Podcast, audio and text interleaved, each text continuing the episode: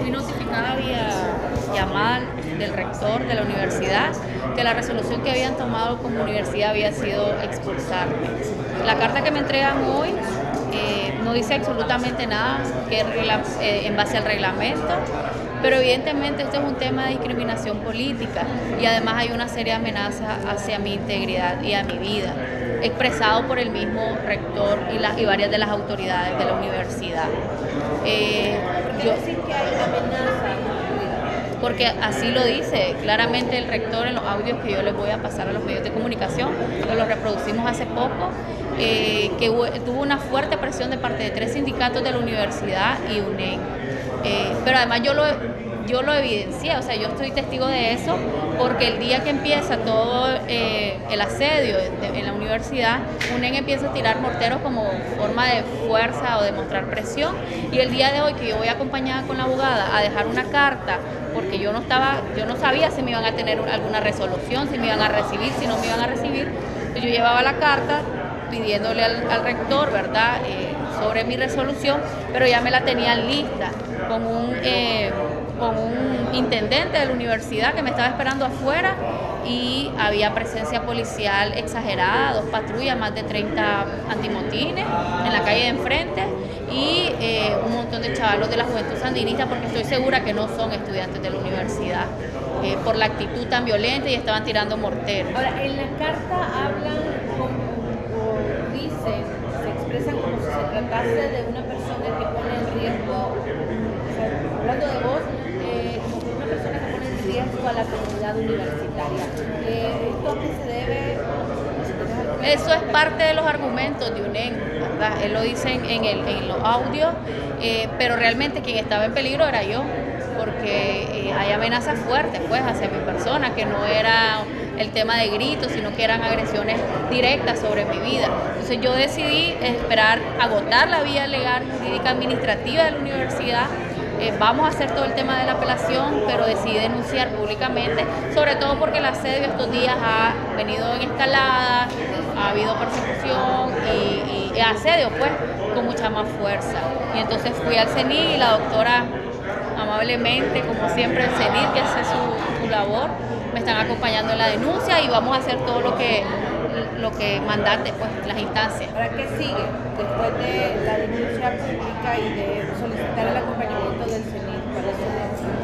Vamos a votar todas las vías internacionales, ahí la doctora...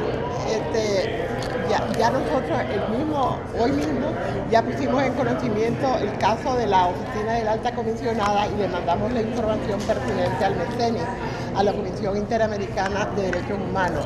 Estamos además solicitando medidas cautelares para Dolly y su núcleo familiar eh, para poder recurrir formalmente ante la, ante la eh, instancia internacional tenemos que agotar la vía interna que en primer lugar eh, agotar los recursos de revisión que establece la normativa universitaria y en segundo lugar si no resuelven adecuadamente, recurrir de amparo ante la Corte Suprema. Lógicamente, aquí está a prueba una vez más que la escalada represiva está subiendo. Ahora, ¿cuáles son los derechos que se le, cuáles son los derechos humanos que se le está violentando a Dolly? Bueno, aquí se han, violentado varios, derechos humanos. En primer lugar, eh, este, aquí no se ha tramitado ninguna investigación, porque allí los, videos, que ella estaba como muy cautelosa en presentarlo. Quiero que se sepa eso, ella muy cautelosa guardándolo hasta para el último momento. Si, no era necesario, no lo iba a usar. Y todo eso ella como protagonista en su derecho es la que lo ha decidido.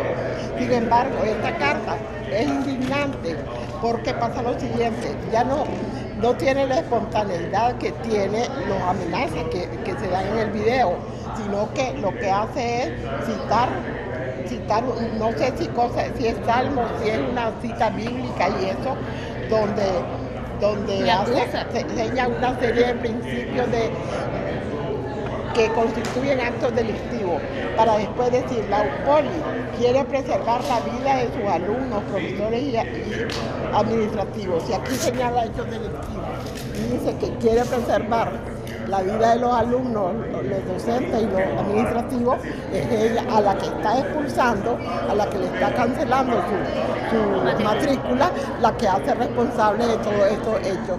Entonces definitivamente es una imputación delictiva le está violando su presunción de inocencia. A nadie se le puede decir que ha cometido tal o cual delito sin ser investigado.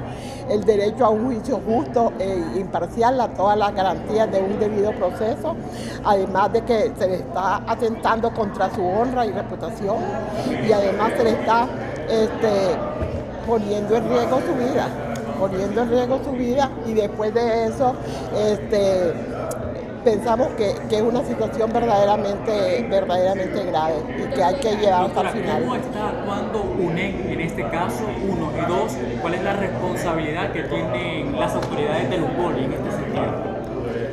que UNED, ¿Cómo está actuando, UNED? ¿Cuál es el objetivo de UNED? ¿Cuál es el objetivo de UNED? ¿Cómo está actuando? No, UNED, ustedes saben que lamentablemente es el brazo estudiantil, es el de, de la represión prácticamente desde hace algún tiempo este, el régimen Ortega Murillo se apoderó de, un sector de la, de, la eh, eh, dirigencia estudiantil, de los estudiantes, y los ha convertido en un instrumento de, represión.